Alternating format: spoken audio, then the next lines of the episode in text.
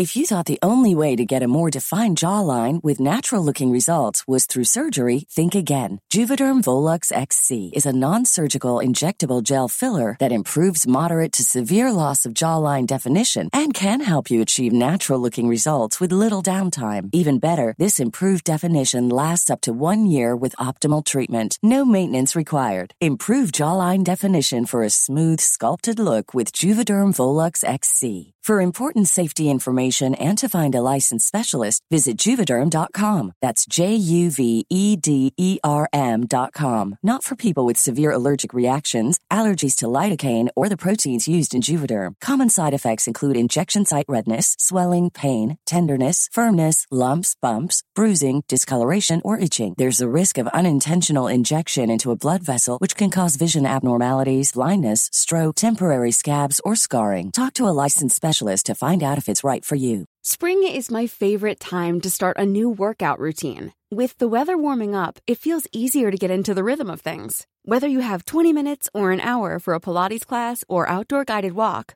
Peloton has everything you need to help you get going. Get a head start on summer with Peloton at onepeloton.com. A lot can happen in three years, like a chatbot may be your new best friend. But what won't change? Needing health insurance. United Healthcare Tri Term Medical Plans, underwritten by Golden Rule Insurance Company, offer flexible, budget friendly coverage that lasts nearly three years in some states. Learn more at uh1.com. Hello, and welcome to the Borderlines Podcast, a podcast for the discussion of Canadian border related issues. I'm Steven Meurrens.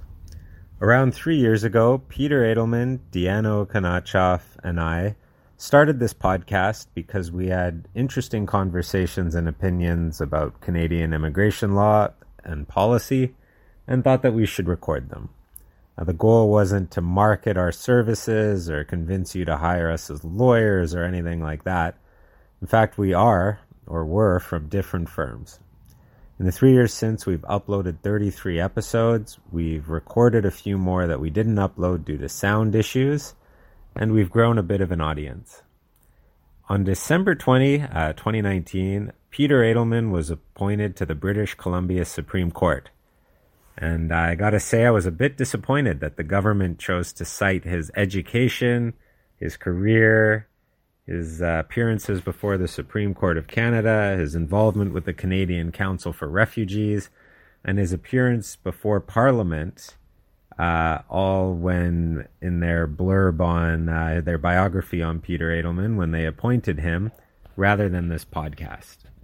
But what are you going to do? Uh, so today's episode is a recording that Peter did before he became a judge.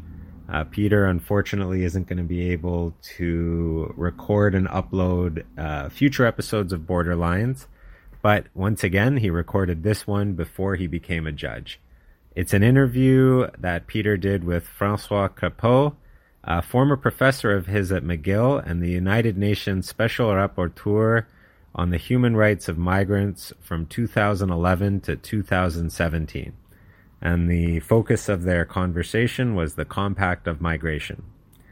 Uh, if you would like to support the podcast, please feel free to leave a review on iTunes. And once again, this episode was recorded before Peter Edelmann became a judge. Any questions or statements made by him are by lawyer Peter and not by Justice Edelmann. I hope you enjoy today's episode.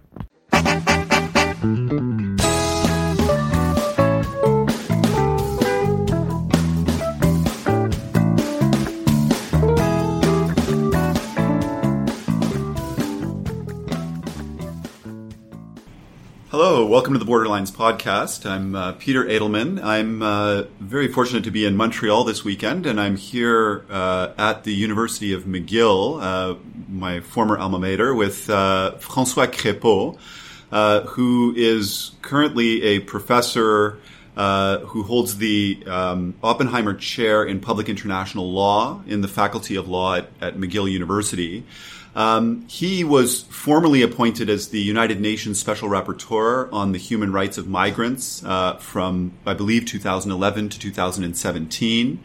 Uh, he's a fellow of the Royal Society of Canada and uh, of the Pierre Elliott Trudeau Foundation. I would uh, encourage anybody who's interested in issues of migration just to have a look at uh, some of the work that uh, François has done over the years. Uh, he's published number a number of books and, and reports and articles that take many pages just to cover the, the titles of the articles. But you'll find if you're interested in this area, having a look at some of the work that François François has done over the years uh, is definitely uh, a worthwhile experience. Uh, recently, his research has uh, focused more on migration control mechanisms, rights of foreigners, uh, the interface between security and migration, uh, and between the rule of law and globalization.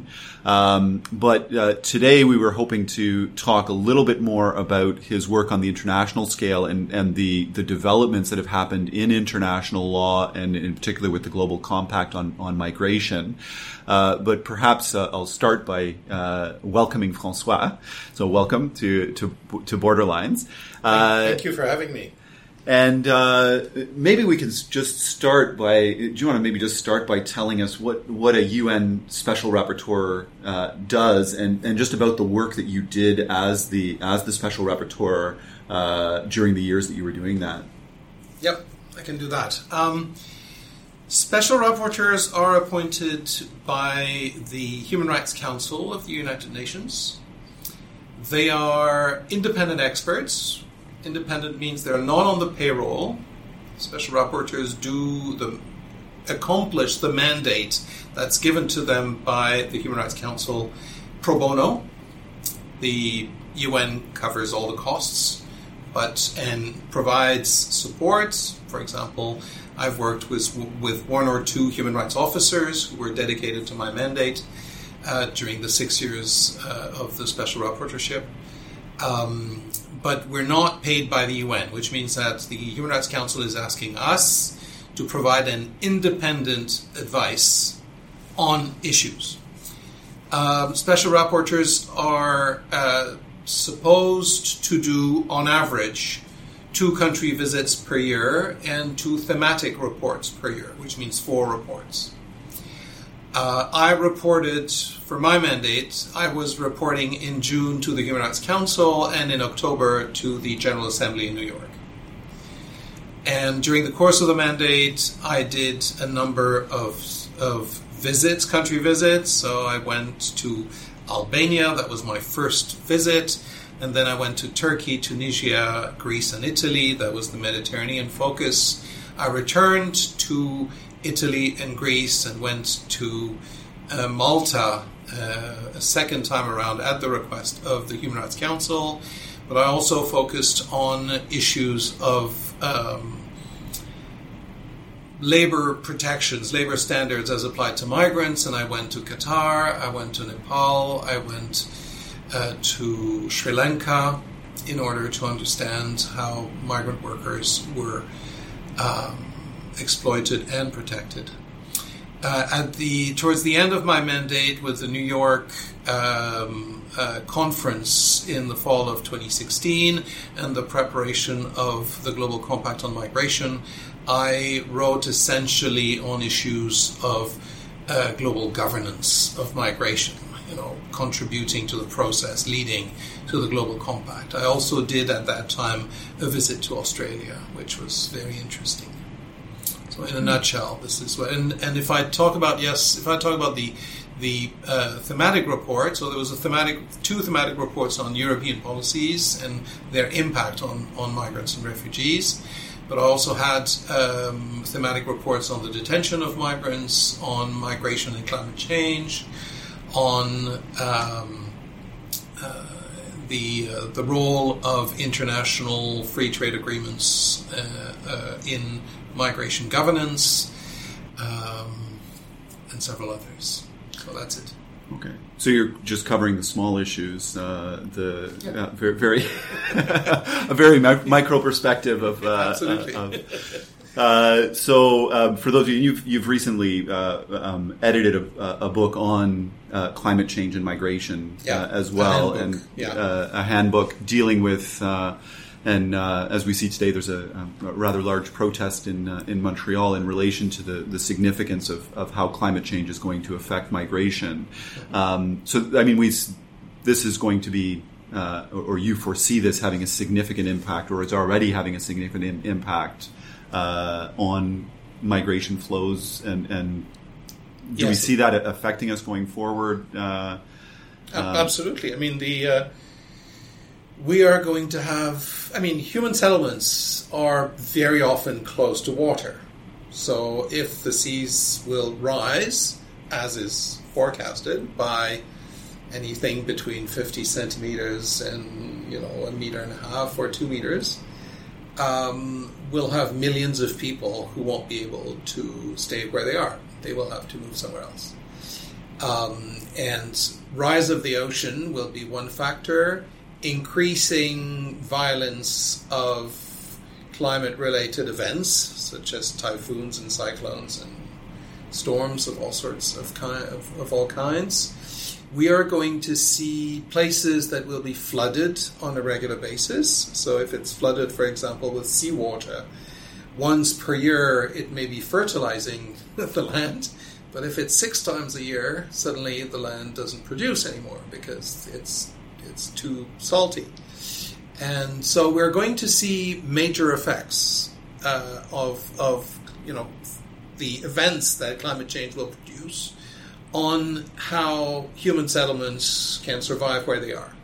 We expect low lying coastal areas such as the Sundarban in, in, in Bangladesh or the Mekong Basin in Indochina. We're going to see those um, areas probably uh, deserted by, by population within the next hundred years. We're talking about dozens of millions of people um, but also other areas that will simply be uh, too close to to disaster. Uh, what happened recently um, in the Caribbean uh, will be repeated, maybe you know, a number of times every year.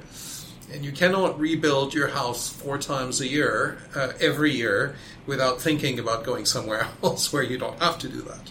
So it will be a normal uh, reaction to increasingly violent uh, environmental disasters.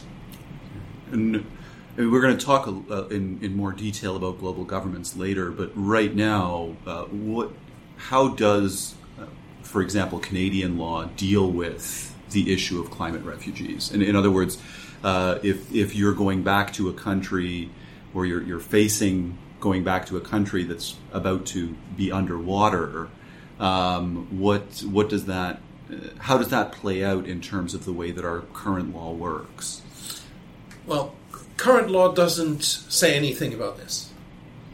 Current law in Canada says that Canada has a migration policy in the sense that we welcome over 300 migrants every year with uh, permanent resident status. And or 300,000. 300,000, yeah sorry, 300,000 uh, permanent residents, and we welcome 200,000 um, temporary migrant workers every year. That's the policy we have. From time to time, Canada will accept migrants or refugees from parts of the world where there is an especially um, uh, prominent disaster. So we've had this program for Syrians in recent years in the 80s, we had, I remember, a program for Italians who uh, had suffered an earthquake. That was 1981, if I'm not mistaken. There had been a big earthquake in, in, in Italy, and the Italian, the Canadian government had said, well, Canadian families who have relatives in Italy and who've suffered damage, you know, suffered considerably because of the earthquake, can sponsor them to come to Canada. So we have ad hoc responses when it's politically uh, convenient. But we don't have, and no country really has, any policy in order to um, uh, welcome people who are affected by climate change. And it will be difficult to do because you've employed the expression climate refugees. Apart from low lying islands that will disappear within 50 years, and we need to airlift these people out of the islands, apart from those cases, which are very specific, um, it will be difficult to identify a climate migrant. A climate migrant is a, is a migrant whose resources are diminishing because of climate related events. Now, the diminishing of resources, that's the, or the unavailability of resources, that's the definition of an economic migrant. and so it will be, for example, if we take the Sahel, people have fled desertification of the Sahel for hundreds of years. We've never called them climate refugees, we call them economic migrants because the desert was gaining every year and they had to leave because their, their cattle was dying. Um, and they were considered economic migrants. So it's very difficult. We cannot identify a category called climate refugees, except in the case of low lying islands such as Kiribati. Um, and that's a very small number. And for that, we will need an ad hoc agreement to airlift these people and settle them somewhere. So it will be difficult. This uh, the climate change will affect migration, but it's a slow onset mechanism. So people, some people will leave early, some people will leave too late, some people will leave in between. It's not like a genocide or a war that creates suddenly a movement, a massive movement. It will be a slow uh, movement out of certain areas into other areas. And most people will probably stay inside their own country as displaced persons, many of them going to cities. And this is more like the equivalent of the um, of the uh, rural exodus that the global north has experienced during the 20th century. People have left in droves the uh, the countryside to come to cities. And we have responded to that in around the world by mostly urban planning. It's urban planning that has been the response to the to the rural exodus, building new suburbs, building new infrastructures, highways, hospitals, schools, etc., and malls, etc. That's that's how we responded to it. We adapted to a situation with cities growing tremendously, thanks to that rural exodus. And that's true in the global north, it's also true in the global south. Less capacity to do urban planning, more slums, but it is still a question of managing the people who are there. So, um, but there will be some migrants whose lives will be upended by climate related events and who will move across borders. Already, many Bangladeshis go into India irregularly because India does not authorize them to go, but they, they still go. And, and we'll see that increasing if there's no uh, agreements between states to facilitate that, to organize it, to, to govern it. No, oddly enough, on, on my way here, I, uh, I passed by a used bookstore and was able to pick up a, a, a copy at, at, a substantial discount of uh, Doug Saunders' Arrival City, which, uh, for those of our listeners who have not read Arrival City, if you want to read a very uh, captivating uh, telling of the story of urbanization on the global scale, it's, it's definitely a worthwhile read uh, that tells the story that François just giving a, a, global perspective of, but it, from the perspective of uh, individual cities in, in, Canada and elsewhere, uh, where that, that urbanization has happened and is happening uh, as, as we speak. And, um, and, if you want to talk about another book, which is also famous, to talk about an, another era where climate related events uh, created an exodus, The Grapes of Wrath. It's the, the Midwest and the American Midwest being plagued by stupid agricultural policies on the one hand, and a, a, a drought that lasted for several years. And so the topsoil essentially disappeared. That's what it was called the Dust Bowl. And all these Okies, as, as, they were called, but they were coming certainly from Oklahoma, but they were also coming from Missouri and, and other states in the Midwest, left for California. And if you read the grapes, if you've read the grapes of wrath, you remember how they were treated in California. They were treated you know, just like we see migrants being treated anywhere in the world today. Well, I think that's one of the things you've pointed out in your work and, and in your uh, in your speaking several times that migration is not an exceptional mm-hmm. thing in human history or in in uh, uh, that migration is is a core part of uh, um, the history of most peoples. Um, I, I, I mean, we are a migrating animal species. This is in our DNA. Migrating has been, uh, is part of our survival strategies. It seems that we were born in Africa. The latest, the earliest ancestor discovered to date is in Morocco, 300,000 years ago. We crossed into the, the Middle East, uh, Yemen probably, or Israel, we don't know precisely, but we found uh, remains dating back to 170,000 years. Uh, so we've crossed. We arrived in Australia 60, approximately 60,000 years ago, entered Europe after the retreat of the ice caps 40,000 years ago, entered North America after the retreat of the ice caps 25 to 20,000 years ago, and went down to Tierra del Fuego. And, and since then, we haven't stopped moving uh, including you know Christopher Columbus and uh, and and all the others people all the other people who've discovered new continents and I say new continents in quotation marks. Um, so this is simply what we do, and I often do an exercise when I give a conference, and I ask in the room who lives today in the city of birth of their four grandparents, and I usually have less than four percent hands up. So we have an experience of uh, migration, be it from the countryside to the city, or from Montreal to Vancouver, or from Montreal to Burlington, Vermont, which is very close, but that crosses an international border. Uh, we have an experience of migration and of the culture shock of migration within two generations, most of us. And if we go back three, four, five generations, it, it is off, it has often remained in the family lore it's still thing stories that we tell our children, our grandchildren, how this person did that, and the grandfather or the great grandfather. It's part of the normal. It's I would say, if, if we look at human history, that uh, migrating is the normal state of mankind, and that settlement is the exception. We have started settling as soon as we were able to do agriculture, and I mean, agriculture probably started 9,000 years ago in the Middle East, but it arrived in Europe only 3,000 years BCE, approximately. Um, and uh, that's 5,000 years of history out of 300,000. And I'm only counting say, the history of sapiens sapiens, not the history of our, of our predecessors.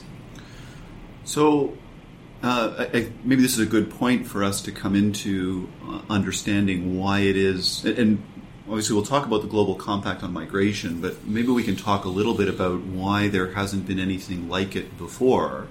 And if we are a migrating species, and, and if this is, I mean, this has been a huge part of uh, human history for forever, uh, is what what was what led up to the compact, the global compact on migration? What was there before? In other words, why were we? Uh, mm-hmm. um, how, how, do we regulate migration on a global scale uh, up until now? And, yeah. and so, um, contemporary history, I would say, starts with uh, the Renaissance and um, this period where the doctrine of territorial sovereignty is being created and that's in the 16th century. Uh, Jean Bodin, for those listeners who've studied law, Jean Bodin in the, in the 16th century uh, crystallized the doctrine of territorial sovereignty.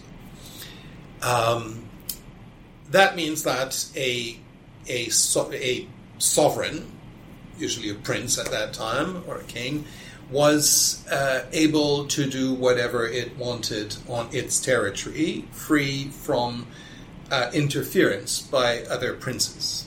That was the idea.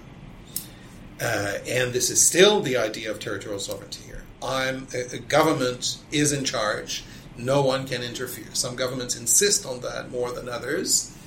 um, especially when the government is not really democratic and doesn't take criticism well. But uh, this is the essence of, of territorial sovereignty. And that meant this has come to mean controlling who enters and who stays in the territory with the institution of citizenship and the idea that there is an official legal status for belonging to that country. That has never prevented people from moving across borders. People have moved across borders all the time. If you were not speaking the language of the city you arrived in, you might have had difficulties, and for the longest time, you were not protected.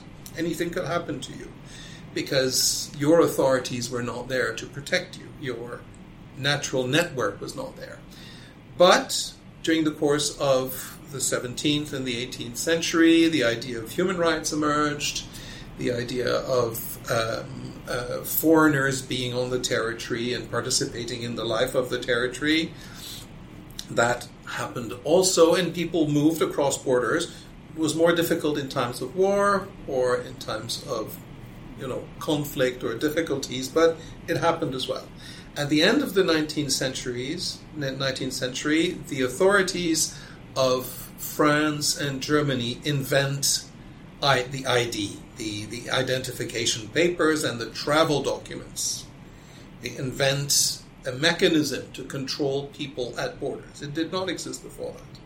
So they invent that. And suddenly, they this idea that the border becomes the locus where people's identity is checked and where people can be prevented from entering sorts of takes root. Did not exist before that because there was no document easily available.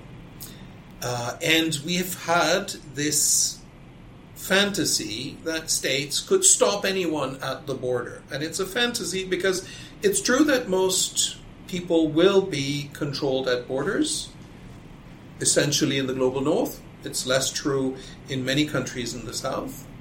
But there is this idea, but this has not prevented people from moving across borders with or without document. And this is something that was not really acknowledged by states. They wanted to entertain the fantasy or the, the myth that they could control, that sovereignty meant that they could exclude anyone at the border. Now, um, 400 years of theory of territorial sovereignty is not going to change our DNA. We are moving when we need to move, and we'll continue to do that. And at an individual level, if uh, our family is starving, or if uh, we fear repression or persecution, it's just normal to do that, despite the fact that it's prohibited and we would all do it to save our children or to feed our children. And and there's no moral wrong in doing this, even though it's legally prohibited. Uh, if we were in their shoes, those migrants, we would do the same if we had the courage to do it, which is not guaranteed. So this continued after Second World War, immediately after Second World War, there was the creation of UNHCR, the Refugee Convention, creation of UNHCR in 1950. the United Nations High Commission on Refugees. On refugees, exactly, and uh, the Geneva Convention on the Status of Refugees of 1951. And so there was a UN document and a status for refugees, people who fear persecution. But there was nothing for migrants. An organization was created for migrants, which uh, had several names over the years, but it was created at the same time as UNHCR. It is today called the organization, the International Organization for Migration, IOM. And, and IOM was created the same year as UNHCR, but remained outside the UN it was a free floating organization outside the UN until 2016. And this was because states were saying migration is not a, United Nations issue. It's not a multilateral issue. It is only a national issue. No one is going to tell me what I should do on migration issues. And they created IOM to facilitate their dealings with migration movements, but never to discuss their policies at a multilateral level. And that's why IOM stayed outside the UN for so long. States did not want to acknowledge that this was a universal issue that should be discussed multilaterally. They wanted to keep the myth that this was a purely national issue and that they were in control until this decade where they acknowledged that they were not in control and that they needed to discuss collectively uh, how you know migration should be governed. And just to, uh, and we've talked about it before on the podcast, but maybe if you could just uh, um, explain very briefly how narrow the definition of refugee actually is. When we're talking about refugees, we're actually talking about a very, uh, at the convention level, yeah. we're talking about a very narrow uh, definition. Yeah. Um, refugees are people who've crossed the, the international border of their state, so they are foreigners in a host country, and they fear, for good reasons, persecution based on four causes nationality, religion, political opinions, belonging to uh, a uh, particular social group, and there's a fifth one uh, race, religion, race, nationality. Race is there as well. So that was the 1951 definition. Five causes, limited to five causes. Um, and with the word persecution, which is not a legal word. Persecution is not defined in law. So, post convention, we have defined, and um, Professor Jim Hathaway was the one who, you know, synthesized this as uh, core, you know, um, uh, fundamental violations of core human rights. So that was the definition of persecution. That was that is today mostly accepted. And at the same time, states have tried generally to uh, reduce the scope of their interpretation of who a refugee is. In Europe, they have particularly done that through creating subsidiary protection. Subsidiary protection has been created to respond to the needs of people fleeing, for example, civil war. For example, what happened in Bosnia. In Bosnia, you had 400,000 Bosnians fleeing to Germany, for example, and they were hosted by Germany for many years. But Germany always refused to acknowledge or recognize them as refugees. And they were arguing that they're not refugees because they're not persecuted. Persecution means targeted attack and they're just victims of civil war. They're you know at the wrong place, and uh, and so in the European system, this idea of subsidiary protection was created. So the objective of states was to reduce their obligations by interpreting very strictly the definition. And unfortunately, apart from some countries like Canada, this restrictive definition is probably uh, in majority around the world. So, in terms of the overall uh, migrants when you're when you're looking at migrants in general um, how what what portion of those would qualify as refugees under these restricted definitions it is recognized well I, I read the other day that IOM was uh, saying that in 2018 there were 270 million migrants around the world international migrants we're talking because you also have internal migrants, which would add another probably 750 million people of internal migrants. But if we talk only about international migrants, the, the, the current figure is 270 uh, million migrants. And UNHCR says that there's 60 million uh, refugees and persons of interest uh, for UNHCR, for the High Commissioner for Refugees. So we're talking four or five times as many international migrants yeah, as there, there, are. There is a distinction made here between forced migrants and economic migrants, which is which is a distinction that I don't like very much because it simplifies situations which are much more complex. But forced migrants would be the refugees, the subsidiary protection in Europe, etc. So people who were forced out of their country for, generally speaking, political reasons. And the others, the what are called the economic migrants, are people who are um, moving either because they want a better future for themselves or for their children, or because they're forced out of their country for other reasons than political reasons. For example, drought, economic uh, deprivation, uh, non access to basic services, corruption, uh, political mismanagement, etc. Um, so this brings us to the Global Compact on Migration. What do you, do you want to describe what that is? What what came about there in terms of uh, addressing Yeah. this global issue? Before doing that, maybe a little bit of recent history to explain how we got there and why we got there.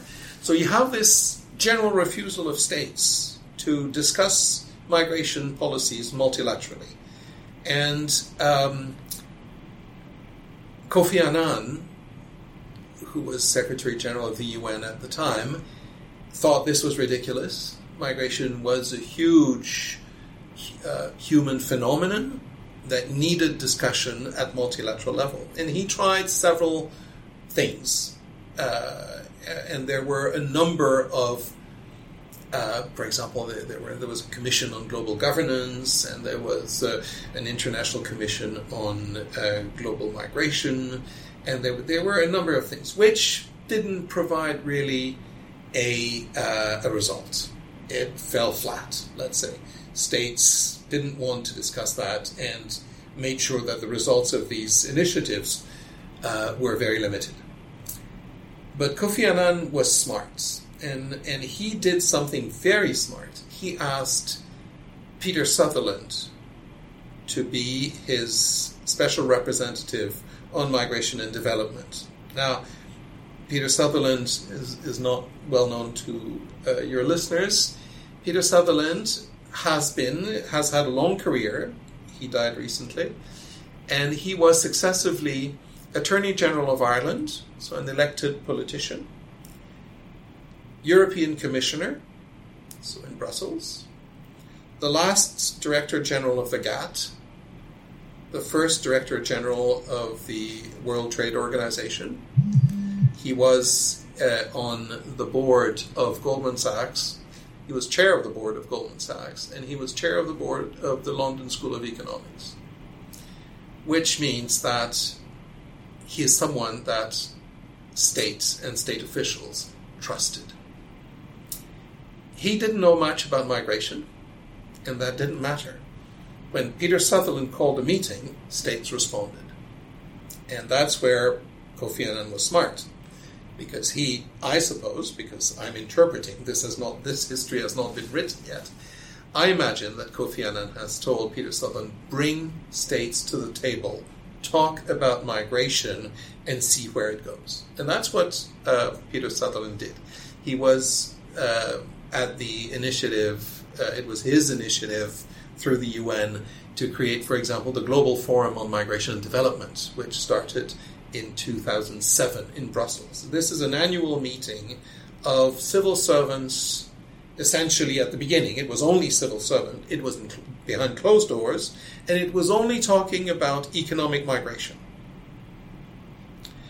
The objective was to bring states together to talk about lessons learned and good practices on migration, trying to push good migration policies, and here think about Australia, Canada, etc., etc., uh, on other countries who might need the that accumulated uh, knowledge and experience to draw from in order of building their own migration policies. That was the idea.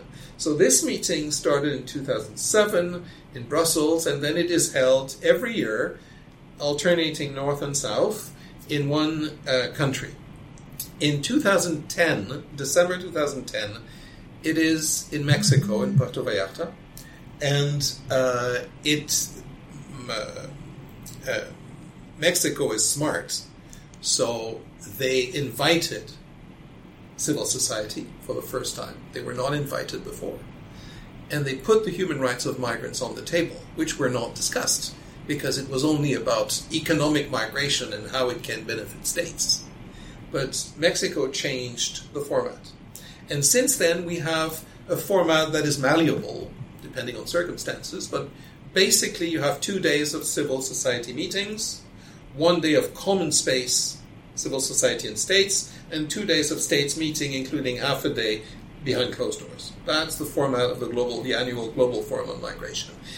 And that started a dialogue. States suddenly were not afraid anymore to talk about their migration policies. You have to realize that this was not even 10 years ago. Talking migration policies in your country, in your own country on your political stage, was already toxic. It had been toxic in the global north and in many countries in the global south for many years. And so that was also one of the reasons why states didn't want to talk publicly about their migration policies.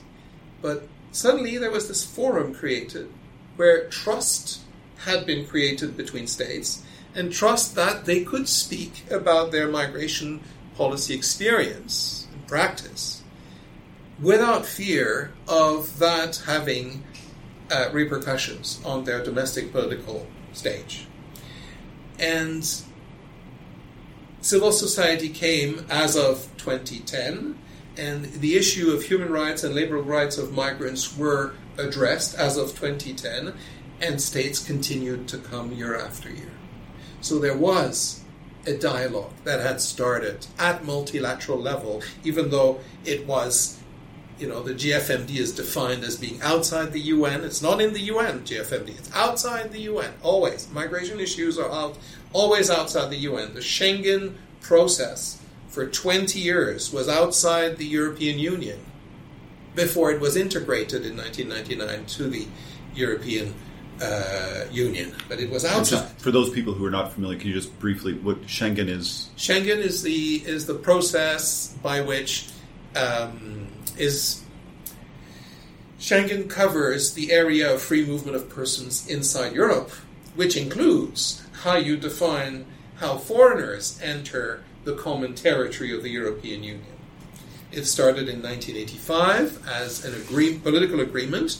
It was strengthened in a convention in 1990, and in 19 uh, much later it was integrated into the union as the Schengen acquis, and now it is um, it is now European law.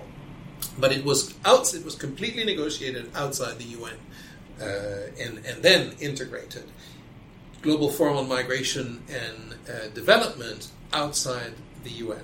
Oh, the IOM outside the UN for almost 70 years etc. So that's why, because states resisted the multilateral dialogue. But they were uh, brought to the table thanks to uh, Peter Sutherland, and they stayed around the table and they started really taking an interest in the exchange of lessons learned and good practices that they were hearing from year after year. Then came a number of um,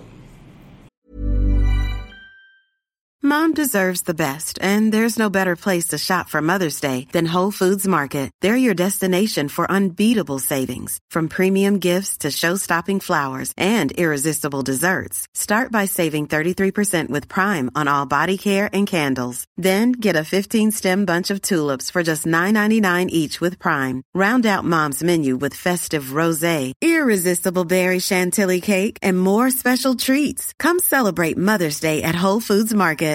Ready to pop the question? The jewelers at BlueNile.com have got sparkle down to a science with beautiful lab grown diamonds worthy of your most brilliant moments. Their lab grown diamonds are independently graded and guaranteed identical to natural diamonds, and they're ready to ship to your door. Go to BlueNile.com and use promo code LISTEN to get $50 off your purchase of $500 or more. That's code LISTEN at BlueNile.com for $50 off. BlueNile.com code LISTEN. Uh, situations The Syrian crisis started in 2011. People started coming to Europe in smaller numbers in 2012, 2013. 2014 is the year of the Italian Operation Mare Nostrum in the Mediterranean. 2015 is the year of the million of people crossing the Mediterranean through Greece and going to Germany. 2016 is the year of the EU Turkey statements by which Turkey stopped people from crossing towards the Greek islands.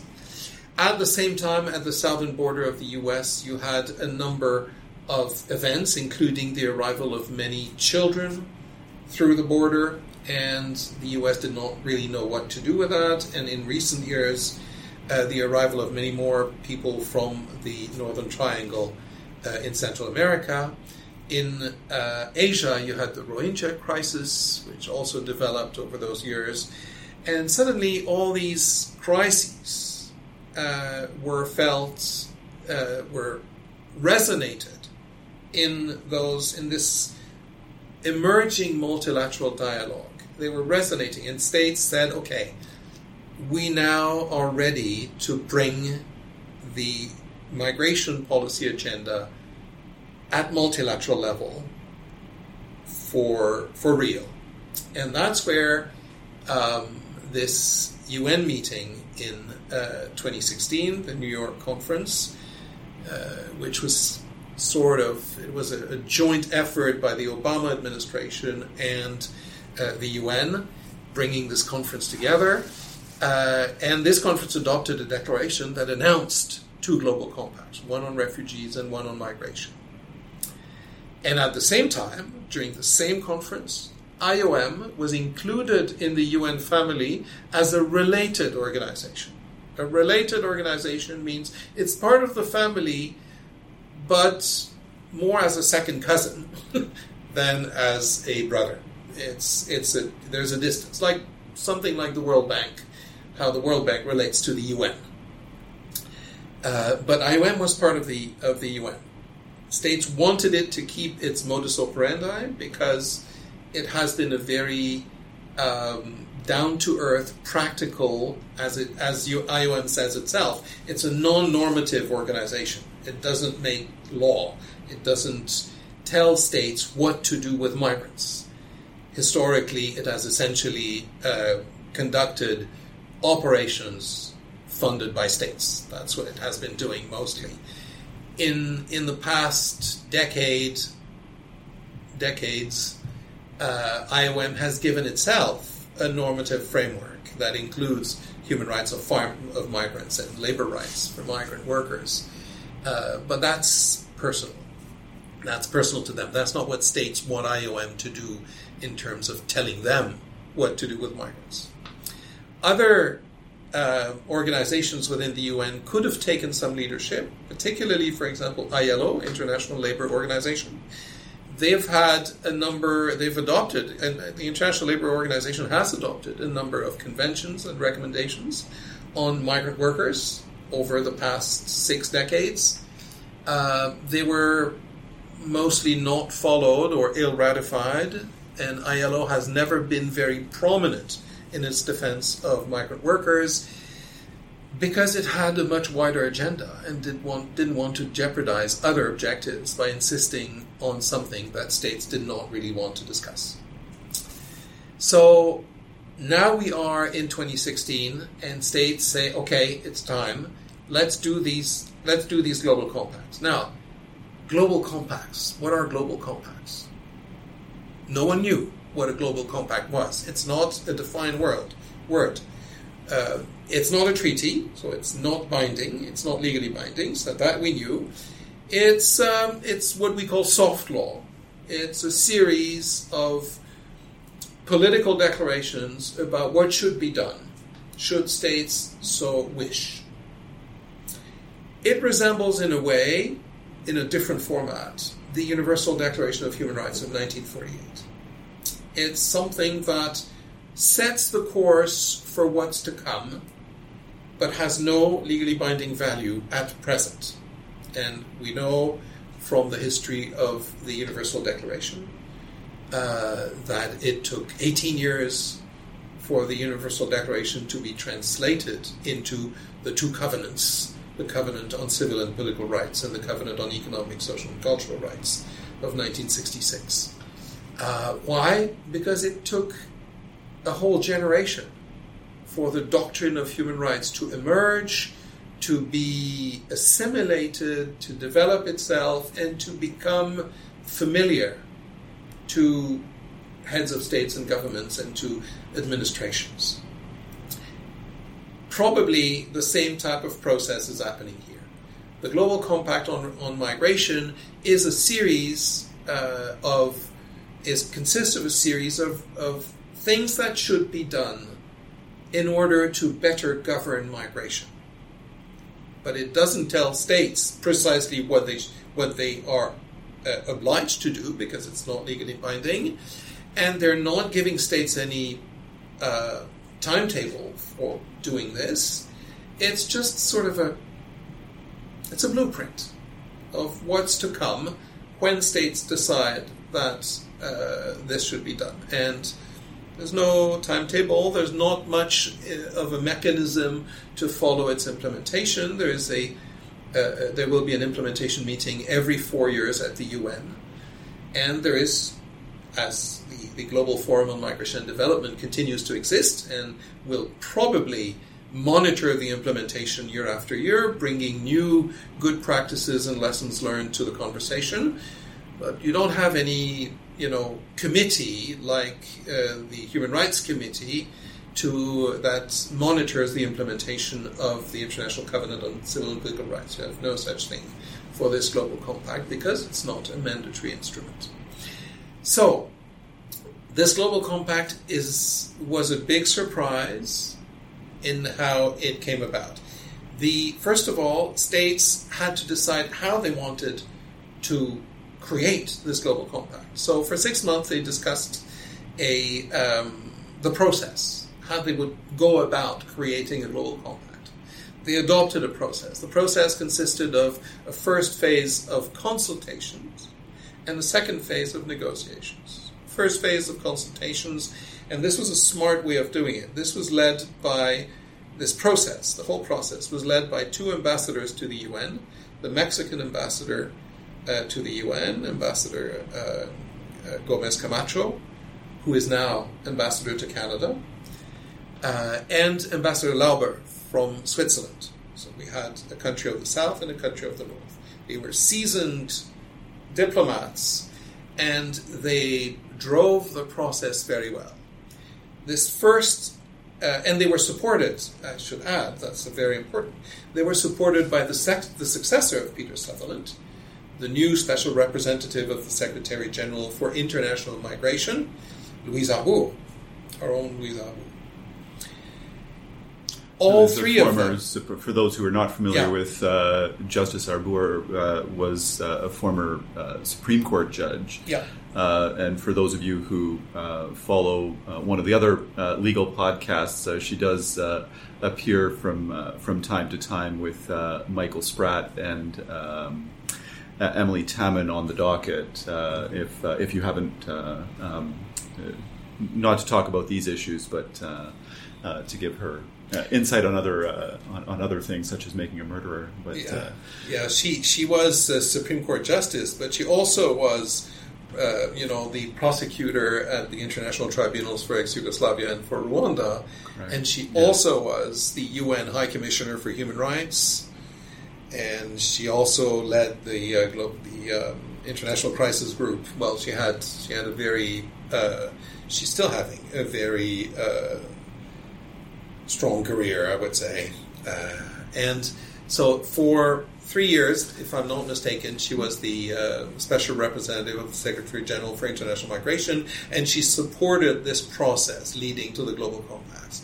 So Louise Arbour's office, Louise Arbour's office, and the two ambassadors' office uh, created this process and, and, listening to states, and they were very much.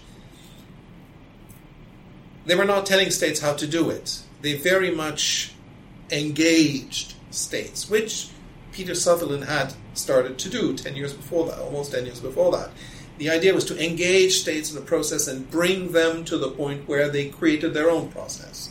And the process was uh, a first phase of consultation. And the key here, the difference between consultation and negotiation, is that in a consultation, you can say, as a state, anything you want, it doesn't hold you for the future. In a negotiation, if you say something on behalf of the state, it sort of holds you. If you agree to a price, you can't go back the next day and say, "Oh well, I didn't mean that really." you can't do that. That's you know you know that when you're buying a house or something. It's it's the negotiation that holds you. The consultation, the idea was to sort of create a market of ideas. Bring the ideas, bring the lessons learned, bring the good practices that you've been doing.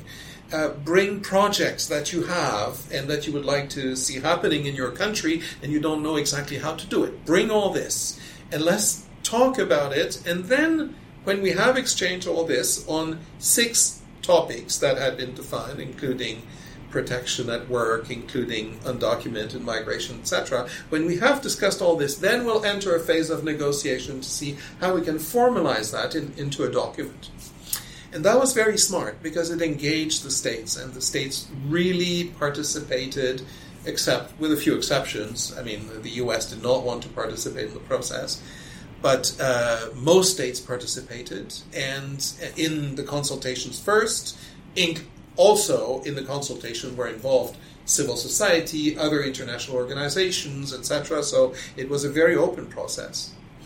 And um, and it was followed by this negotiation, where there was in between the two, the consultative negotiation, you had a zero draft that was produced by the office of the two ambassadors with the help of the office of Louise Arbour. And that zero draft was then negotiated over six sessions of negotiations over a number of months, eight months. It was adopted in the uh, in in August uh, 2017, July 2017, 2018, sorry, and formally adopted formally adopted in December 2018 uh, in Marrakesh at an intergovernmental conference, not UN, intergovernmental con- conference. Again, we're not UN. You see always this this fear of. So it was adopted at an intergovernmental conference in Marrakesh in December 2018, and a few weeks, two weeks later, uh, the UN General Assembly endorsed it. So you have this process and the Global Forum on Migration and Development remains outside the UN. So we have this global compact. Now, what's been negotiated is actually quite extraordinary because it really covers most of the uh, controversial areas of migration policy, and it does so in a very principled way, in the sense that the human rights of migrants are everywhere. The protection of uh, the child is almost everywhere. And issues are debated. Undocumented migration is, is, is presented and how it should be dealt with. And labor rights are, are also dealt with. And integration in host societies is uh, also dealt with, etc. So it provides a number of benchmarks for what states should do with multiple issues related to migration policies. And there are 23 um, actionable principles that are, in fact, in effect, recommendations. And in each of them, uh, they are detailed in a number of paragraphs 10, 12 paragraphs on more specific issues inside that actionable uh, principle that is uh, that is the structure of the global compact.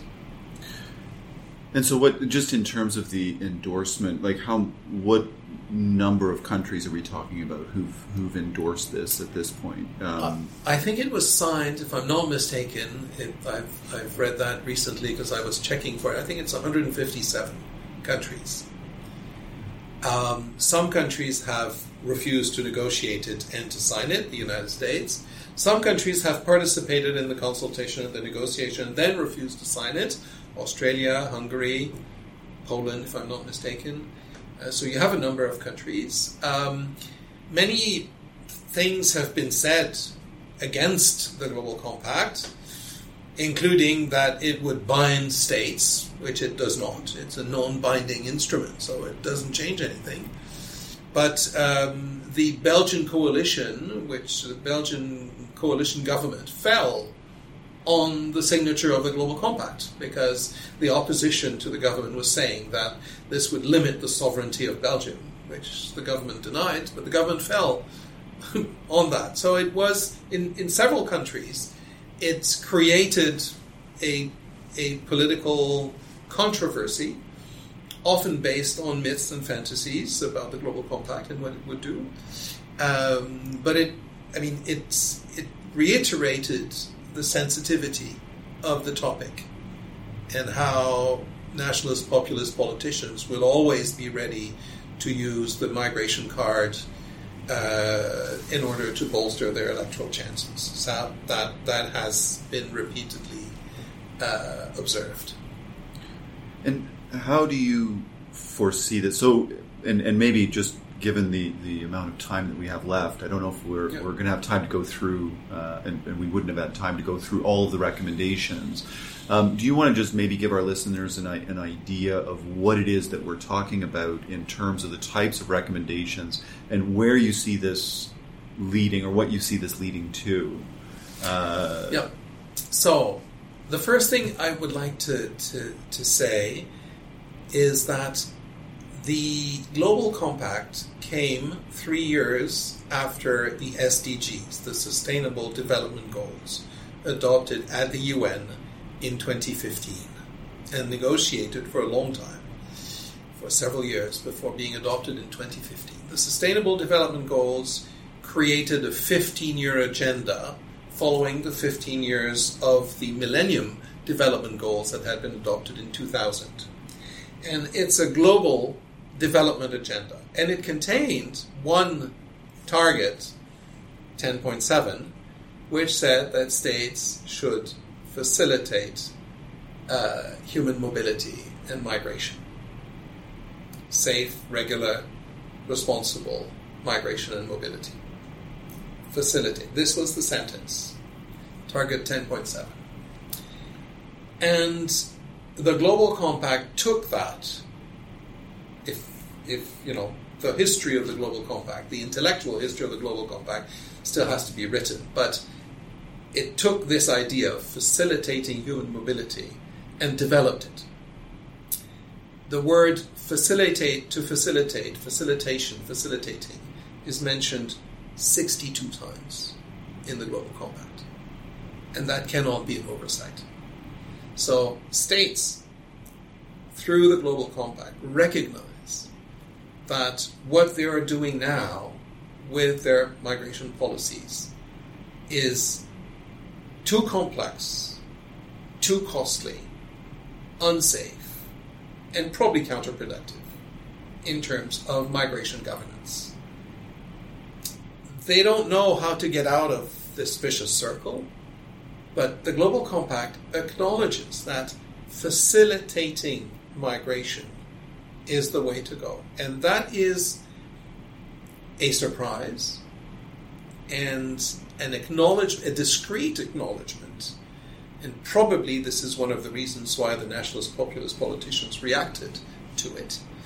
Uh, but they somehow agreed that what is happening today in the world in terms of migration policies doesn't work, is not the way of the future. It's how we do it now because we don't know how to do anything else, but it's not the way of the future. And this means what does facilitate mean? It means to make migration regular, safer, cheaper, easier, um, and to provide migrants with the type of protection they need.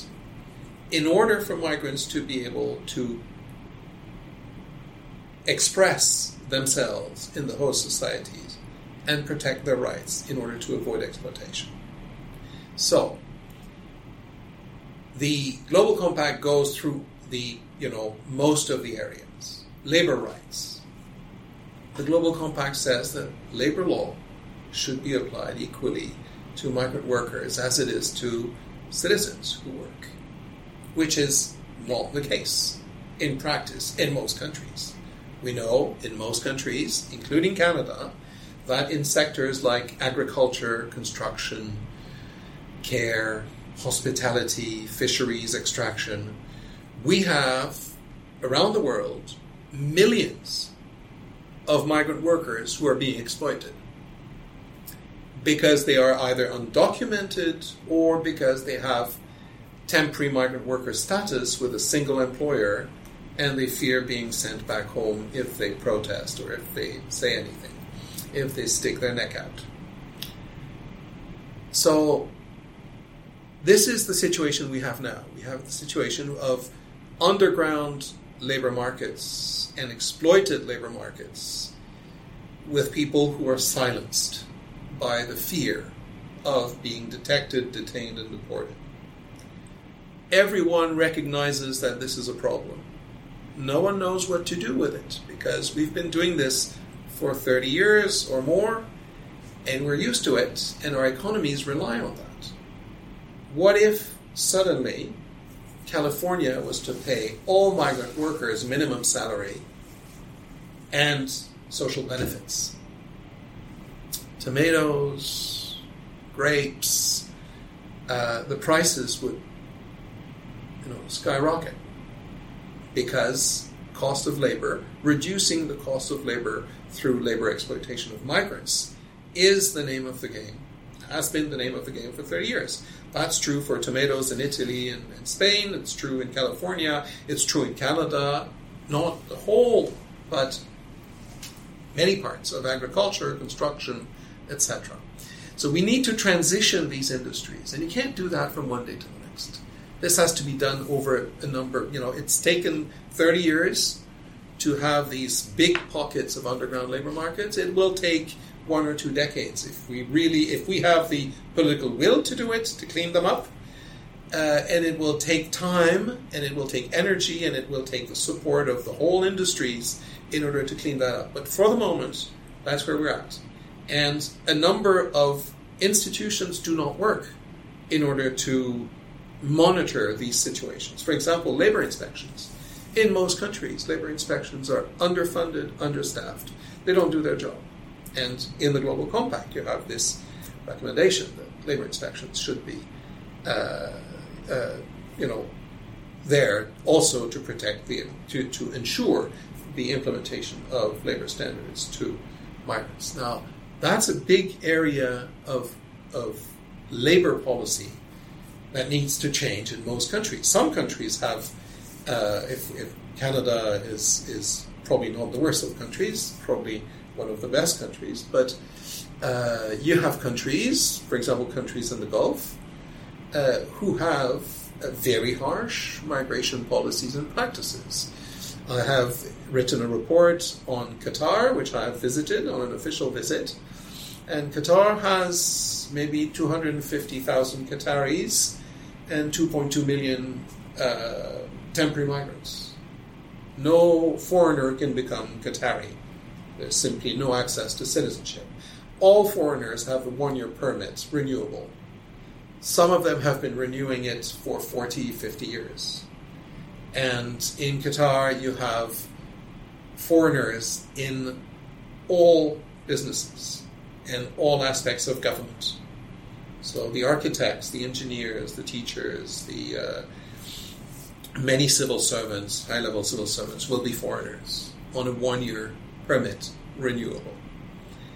This, if you are a, a, Canadian or a Brit working in a department, let's say the Department of, of Economy or, or you know business, it's not a problem. You have social capital and you can defend yourself. But a vast majority of those 2.2 million migrants are construction workers and maids coming from Nepal, India, uh, Bangladesh, Sri Lanka, etc. They have very little social capital. Um, they don't have access to tribunals. They don't have access to, uh, and they have these very often these single employer kafala mechanism, which um, uh, put them at the mercy of one employer. And that employer can decide of their whole life and the life of their families if they're fired. So you better do what the employer tells you to do. Because if you're fired, you lose your work permit and residence permit. Now, many people will be well treated by their employer, but too many people are badly treated by their employer. So this is the kind of thing that the uh, Global Compact does not address directly, the kafala system, but says that people should be protected, says that labor law should be respected, etc. That's one aspect of the Global Compact.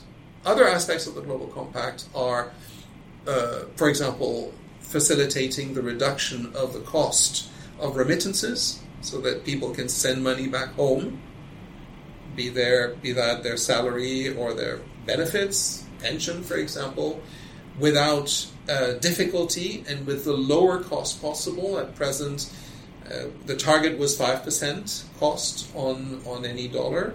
Uh, they want to reduce this to 3%, and it's difficult because banks and moneylenders are not keen to reduce their own profit on that money. And very often, migrants do not use official channels to send the money, so sometimes the costs are even higher than that. So there's a whole section on that. Uh, you have sections on undocumented migration, detention is covered. There was a bit, a little disappointment here because the the uh, New York Declaration in 2016 said that um, detention of children uh, should be a measure of last resort, and uh, states should work towards ending detention of children.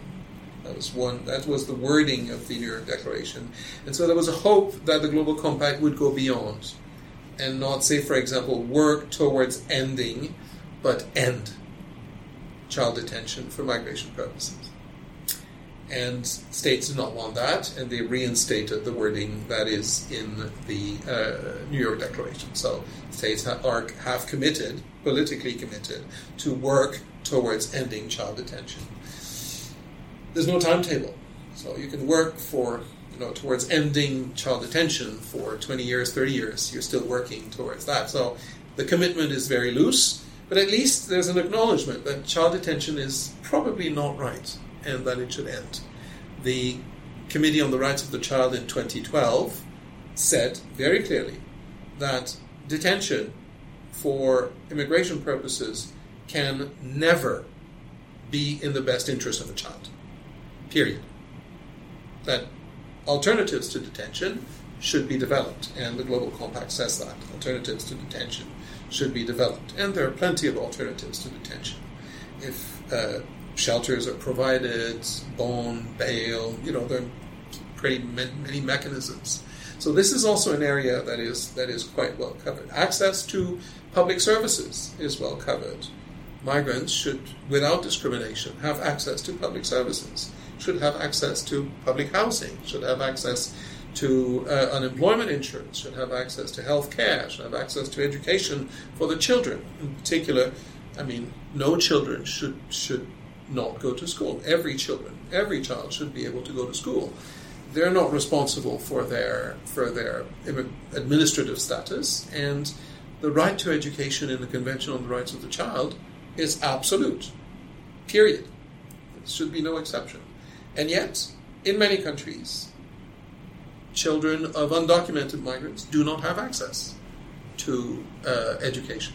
In, in, Canada, we even find uh, we recently, again, and this is a regular occurrence uh, in in our office, where Canadian-born children yep. don't get access to school because the parents don't have status. Yeah, and in Quebec, the access to school for all children was won about three years ago, but we have now, still now in Quebec, we have access to health care for Canadian born children who are Canadian but whose parents are undocumented. And according to the uh, Loi sur la Régie de l'assurance maladie, uh, the status of the child is the status of the parents. So if the parents are undocumented, they're not resident. If they're not resident, they don't have access to uh, to um, uh, health insurance and public health insurance and these children are born here, have resided here all their life, and and yet are considered non-residents. So we still that I mean, many battles are to be are still to be waged and, and won. Um, but the the Global Compact now offers a conceptual framework for discussing these issues with states. You know, to to insist, for example, on policy coherence. If you give those kids access to school, why don't you give them access to healthcare as well? You know, how, how do you explain this incoherence? Why are they worthy of education but not worthy of health services? And that is the kind of discussion that we can now um, uh, have with governments working with the Global Compact, telling the governments, well, the Global Compact has been signed by your government or has been approved by your government. And it says here this how do you intend to implement that? Or more probably more accurately, when do you intend to implement that? And you know, pushing them to explain why they would do this or when they would do this. And this is the value of a document like this. It's not a legally binding document, but it's a policy framework that states have consented to. So they see value, and I think that civil society and academics and and international organizations um, have now a tool in order to engage states into policy discussions. We're not at the stage of forcing states to do anything, but at least states have now the obligation to sort of explain why they're delaying doing this, why they are doing the opposite. You know, Belgium uh, signed the Global Compact at the same time as it was building a detention center for families. So there was the you know, the, the provision in the Global Compact saying that states has, have to work towards ending detention of children, and at the same time, you're building a detention center for families where you're going to detain children. And therefore, the question is, you know, how can we show these contradictions, and how can we push uh, the discussion further?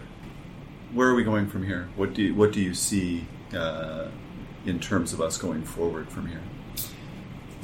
Well, we now have a negotiated conceptual framework. So the question is how do we and when do we implement it? And I don't have a crystal ball. I don't know what's going to happen. States, some states will take the leadership on something. So probably Canada could take leadership on private sponsorship of refugees. That would be one thing that Canada can do because we have a good experience in that. But other countries will do other things um, uh, how states will manage migration movements which come out of crises like the Syrian crisis or the Rohingya crisis will be part of the discussion. What I see as interesting, apart from the fact that states have opened up to the idea of a multilateral discussion, is that I think that facilitating migration is going to be a generational issue and, and let me explain that. For my grandparents, divorce was unthinkable, and my parents' generation did divorce and allowed people to divorce. For my parents' generation, same sex marriage was unthinkable, and my generation did it. We allowed people of the same sex to get married. And that's, that's a huge conceptual leap in terms of where we came from, a very Catholic Quebec, for example. Um, you know, it's it, and it, it took a generation to realize that divorce was necessary, that homosexuals were part of our lives, that, and each generation has one or two issues like that that they're able to um, uh, develop. In Europe, crossing without control the Franco-German border was unthinkable for several centuries. But now it is, you don't even stop with your car, you just go through. And a whole generation did that. A generation of European politicians did that in order to bolster European identity. So I believe that the signs are there that this facilitation of migration will come. We can see it in, in the arts. The number of artists, of novelists, filmmakers, of artists like uh, Ai Weiwei, for example, who did several pieces, including a movie, on uh, on migration issues, is enormous. The number of books that win prizes on migration or you know national identity issues uh, is enormous. So that's artists are always the avant-garde of of social change. It's the Guernica syndrome. You know, Guernica was was done by Pablo Picasso, and it has come to embody the Shoah and, and the, the horrors of, of World War II, although it was done before. Um, and I think artists are telling us that something's coming. Uh, but if we take uh, unions, unions are interested in, uh, for, for the longest time, unions were not interested in migrant workers because they saw migrant workers as competition for their members. But now unions have less members than they used to have. We are in a deunionizing movement.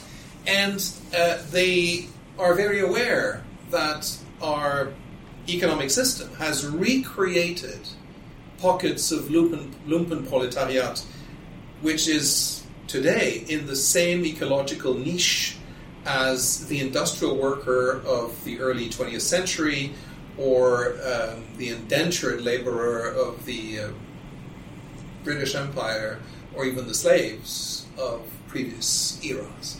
We have a group of people who is exploit who, is, who are exploited and no one cares. And I think, uh, in that sense, unions are interested. The, these people can change their future and their con- labor conditions by getting unionized, and these could be the future due-paying members of unions. So unions are union federations are on board, local unions less so, but there's a change in the union's attitude. The business community is in favor of diversity and mobility for their workforce. They want to respond quickly to their needs. They want people to move across borders if necessary. They couldn't care less. They want to have the right people. And we see in many countries, including Canada, shortages of labor. We need, and for example, in Quebec, we've had this, this issue of the new government saying that they want to reduce immigration levels in Quebec. And very quickly, business, the business community said, Are you mad? We need more people and the government has reduced, indeed, the, le- the immigration levels to Quebec uh, for this year, but they have announced an increase of immigration levels for next year because the business community said we, we can't work with the number of workers we have. We need a lot more workers. And so there is a pressure from the business community. And you hear that in the United States and you hear that in Europe. They need more workers, they need people to do jobs that the locals will not do at those at the conditions that are offered to migrants, and so we need to do that. Um, you you can see uh, that the media are much better educated about migration issues than they were 10 years ago. 10 years ago, in most cases, the media would reproduce the speech of the Minister of Immigration and Citizenship and not even ask questions. That was the kind of reporting you had in in the newspapers or on TV. Nowadays, you have feature pieces on Saturday about interviews of migrant families uh, coming from the Northern Triangle at the border of, of between Mexico and the U.S., or you have interviews of Rohingyas, and you have you know, long pieces interviewing civil servants in Greece and elsewhere, asking pointed questions. You, I think you even have an immigration correspondent at, in the New York Times. I mean, you have now a whole group of media people who are specializing on immigration issues and who know how to ask the right questions. And that is very important. I think that the youth also, and that's where it's going to be generational the youth has the youth in urban areas has a completely different attitude. I was raised, and that is true of many people around cities around the world. I was raised in a very white and still quite Catholic Montreal. Having a friend who was African was a big thing. You know, that's the first thing you would have said. He's black. Today's kids in multicultural Montreal uh, have friends of all colors, all skin hues, and and all creeds, and they couldn't care less. And I've seen that with my children. I can hear, you know, my children talk about Sabine for six months, and when I meet Sabine, I discover that she's black, and it's not been mentioned. And I think that is something that is going to change um, attitude.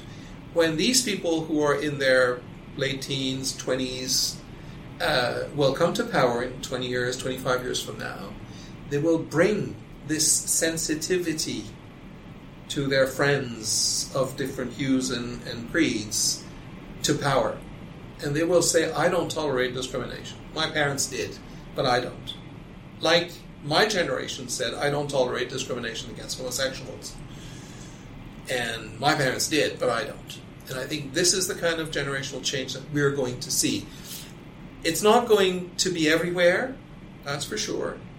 Uh, it's may, it may not even be in the countryside where attitudes, where migrants rarely go.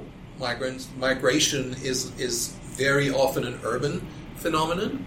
Migrants go to to cities, and we have seen it quite vividly in the Brexit debate. London was all against Brexit, and the rest of the country was was quite in favor of Brexit. Um, but it's going to happen, and uh, when we see how, for example, migration is reaching into the wildest corners of, of, of the United States, for example, where you have now you know, migrants from Mexico and Central America used to be confined to the southern states. They're now everywhere in the U.S. And so the population is diversifying. People are getting to know. People are getting to have neighbors. Kids are going to have friends who have Latino names. And they won't tolerate the same type of discrimination that we're tolerating now. And I think that is going to be generational. And finally, I think the migrants themselves are going to speak up at one point. millions of people who are exploited and discriminated will not stay silent. At one point, they will speak up. They will speak up because they will have the support of the community, just like gays and lesbians started to speak up maybe 20, 25 years ago collectively and said, We want our place in society recognized. Uh, I think they will, and their lives are stories of courage, and they are often exemplary in their in their courage and in their uh, in in the dreams that they have followed and the sacrifices they've made in order to provide a future for their children. And these are stories that are going to be in the family lore for several generations and are going to inspire their children, grandchildren, and great grandchildren. And this is going to be part of the national narratives. Uh, I think these important changes uh, in society, be it you know what women's lib at one point and and uh, the fact that we have recognized the gays and lesbians' rights, etc. This becomes part of the national narrative. This becomes part of how we see ourselves as Canadians and as Americans and elsewhere. And I think this is the kind of thing that is going to change in the coming decades. It's going to take time. It's going to take more time than the other changes because migrants don't speak up. Migrants have no voice on the political stage. Migrants are not represented. So politicians are not do not necessarily take them into account and do not have pushback when they say stupid things about migrants. Today, for politicians, saying a sexist joke is a major, you know, faux pas saying a homophobic joke, same, same thing. Saying something stupid about migrants is still not really uh, drawing criticism, or it may even attract voters. So this is something that will need to change. It will take time, but I think we're going in that direction, and I'm especially encouraged by the younger generation and how they will react to the future. So I'm, I'm optimistic over the long term, even though in the short term, I don't think we're we have to we have a wave of nationalist politics, toxic politics that uh, we need to to go to get over with. Well, thank you very much. And uh, on uh, on that note, I think we'll uh, I'll pause it there. But thank you, thank you very much for this conversation. I know it's a conversation that'll be ongoing uh, in the future, and uh, I look forward to look forward to reading your work as it uh, as it progresses in the coming years. So thank, thank you. you very much for taking the time to talk with us today. Thanks to you. It's a pleasure. Mom deserves the best, and there's no better place to shop for Mother's Day than Whole Foods Market. They're your destination for unbeatable savings, from premium gifts to show-stopping flowers and irresistible desserts. Start by saving 33% with Prime on all body care and candles. Then get a 15-stem bunch of tulips for just $9.99 each with Prime. Round out Mom's menu with festive rosé, irresistible berry chantilly cake, and more special treats. Come celebrate Mother's Day at Whole Foods Market. How would you like to look five years younger? In a clinical study, people that had volume added with Juvederm Voluma XC in the cheeks perceived themselves as looking five years younger at six months after treatment. Look younger, feel like you. Add volume for lift and contour in the cheeks with Juvederm Voluma XC. Reverse signs of aging by adding volume to smooth laugh lines with Juvederm Vollure XC. For important safety information and to find a licensed specialist, visit juvederm.com. That's J U V E D E R M.com. Not for people with severe allergic reactions, allergies to lidocaine, or the proteins used in Juvederm. Common side effects include injection site redness, swelling, pain, tenderness, firmness, lumps, bumps, bruising, discoloration, or itching. There's a risk of unintentional injection into a blood vessel, which can cause vision abnormalities, blindness, stroke, temporary scabs, or scarring. Talk to a licensed specialist to find out if it's right for you. Hey, folks, I'm Marc Maron from the WTF Podcast, and this episode is brought to you by Kleenex Ultra Soft Tissues, your ally to help tackle your allergy symptoms this season. I love the change of seasons, but nobody loves pollen and all those other things floating in the air that make you sneeze during this nice weather. Kleenex Ultra Soft Tissues are hypoallergenic and allergist approved, so fight back against watery eyes and runny noses without worrying about irritating your skin. For this allergy season, grab Kleenex and face allergies head on.